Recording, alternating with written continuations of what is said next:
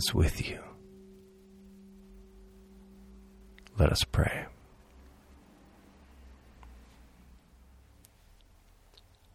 Unseen God, drawing all people to the end of our desires, teach us to know true bread from false and to feed on the one who shares our flesh to share your love. Through Jesus Christ.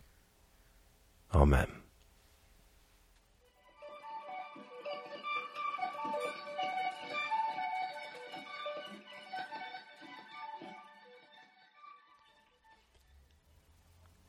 This week, we got together with some family. The boys got to see their cousins and play together outside, catching lizards and toads.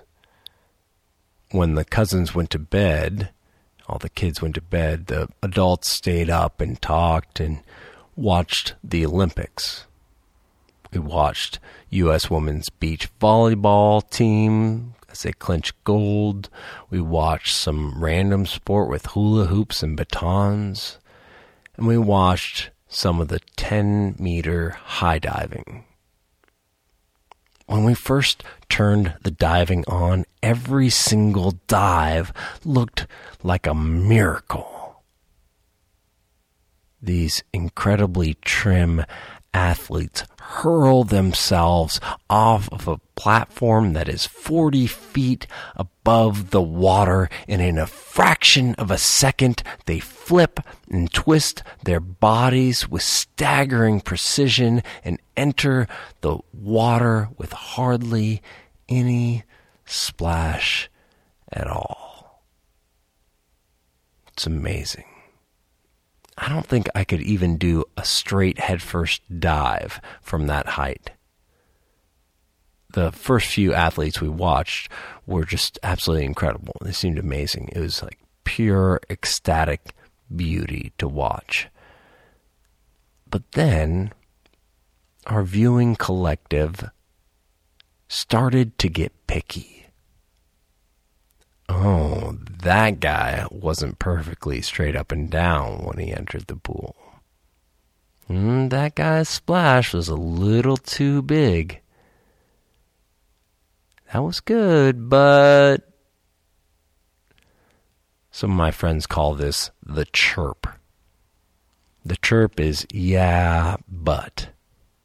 Yeah, she's brilliant, but she's not very fashionable yeah, he might be nice, but he's not very smart. Those people might be dismantling racism, but what are they doing for climate change? The chirp. Yeah, but that critical doubt that deflates. This week, Jesus addresses the chirp. Religious authorities show up to burst Jesus' balloon yeah, 5,000 people ate bread in the middle of nowhere, but what are you going to do for us now? Yeah, you've inspired thousands of followers out here in the countryside, but aren't you just that carpenter's son? Yeah, you've healed people in, with incurable diseases, but aren't you just some guy from a podunk town? That's the chirp it's deflated tires, it's a teardown. This is not disappointment. It's a means of belittling that which we find threatening. We all face this in our lives. One minute we are flying high, the next, someone brings us to our knees. Sometimes the chirp comes from someone else, but a lot of times we do it to ourselves. We deflate our talents or God's grace by thinking it is not enough, that we are not enough, that God is not enough. Contrast this with the reading from First Kings. Elijah is in the wilderness and he is exhausted. He's given up. He's ready to die. He says, Lord, take away my life, for I am no better than my ancestors. Oh, I love that. I am no better than my ancestors. When I was younger, I used to look at horrific events in history and think, oh, that would have never been me. I would have never let that happen. I would have stood up to Hitler. I would have followed Francis or Luther or Jesus. I'm not one of those people, the people on the wrong side of history. And now, as we face catastrophic reality that is climate change, I do not feel so confident. I look at the 1 million species currently in danger of extinction. I, I look at the carbon dioxide level now at 417 parts per million. I look at 2021 as being the fifth hottest year on record. I see all that and I think, like Elijah, I am no better than my ancestors. Thank God the story does not end there. Elijah passes out, then a messenger or angel, the Greek word angelos can mean messenger or angel, wakes Elijah up. The NRSV says there was a cake. I love to think that the divine whipped up like a birthday cake or a wedding cake or my wife's favorite, a Carvel ice cream cake. But that's not what they mean. This is probably like a hard, flat piece of coarse grain, a biscuit, and some water. Simple food. Elijah could have chirped here. He could have laughed and said, That's not enough. But it was enough. It was enough to sustain Elijah for the next 40 days of wilderness living, 40 days and nights on Mount Horeb. Amazing. A couple days ago, I saw a picture of Jimmy Chin, the, the famous uh, mountaineer and athlete and photographer and movie maker and he's he had a picture of himself in his 20s and he was 30 something days into staying on the side of this mountain. He was bivouacked on the side of the mountain and there's a picture of him digging through his bags trying to find something just something to eat. Living in the wilderness is hard and you learn to appreciate food. You learn to appreciate what is enough Elijah knows what is enough. He knows what it is to have God sustain you, to trust God rather than to chirp God. Don't hear what I'm not saying. I'm not saying shame on you for not trusting God. I'm not saying it's your fault for being pragmatic in hard times. I am saying, let the chirp go and open your heart to God's abundance. This can look like cutting out judgment of people who think differently than you. It can mean asking God to help you do something that seems impossible to you now. It can mean trusting God to guide you to find your role in stopping climate change, dismantling racism, or ending world hunger. The bread of life can feed us all if we stop chirping and accept the meal.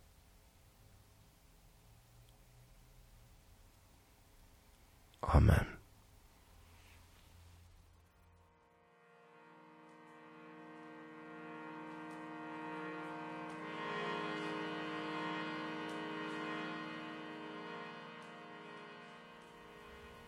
The mustard seed this week is to flip the chirp around. identify chirping, notice uh, something, a chirp this week, and instead of it being a yeah, but ending with a negative, flip it around. Yeah, something negative, but something positive. Yeah, something that it seems limiting, but something that it expands our perspective. This is not just wishful thinking. We're just flipping around that perspective so that we can empower rather than deflate. So that we can come from a place of well wishing rather than fear or threat. Have a great week.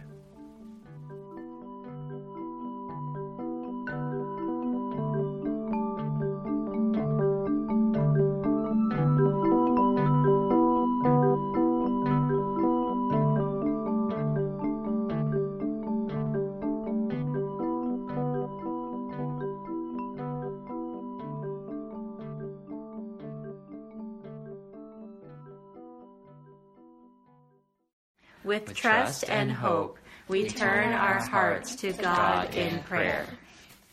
Comfort and heal all those who suffer in body, mind, or spirit. Give them courage and hope in their troubles, and bring them the joy of your salvation. God of love, hear the prayers of your people. For the good earth, and for the wisdom to live into our interdependence with all of God's creation. God of love, hear the prayers of your people for the poor and the oppressed, for the unemployed and the destitute, for prisoners and captives, and for all who remember and care for them. God of love, hear the prayers of your people. Guide the people of this land and of all the nations in the ways of justice and peace, that we may honor one another and serve the common good. God of love, hear the prayers of your people. For deliverance from all violence, oppression, and degradation God of love, hear the prayers of your people. For the good work of this community, may our roles be uplifted by one another as we do healing work in Isla Vista and beyond. God of love, hear the prayers of your people.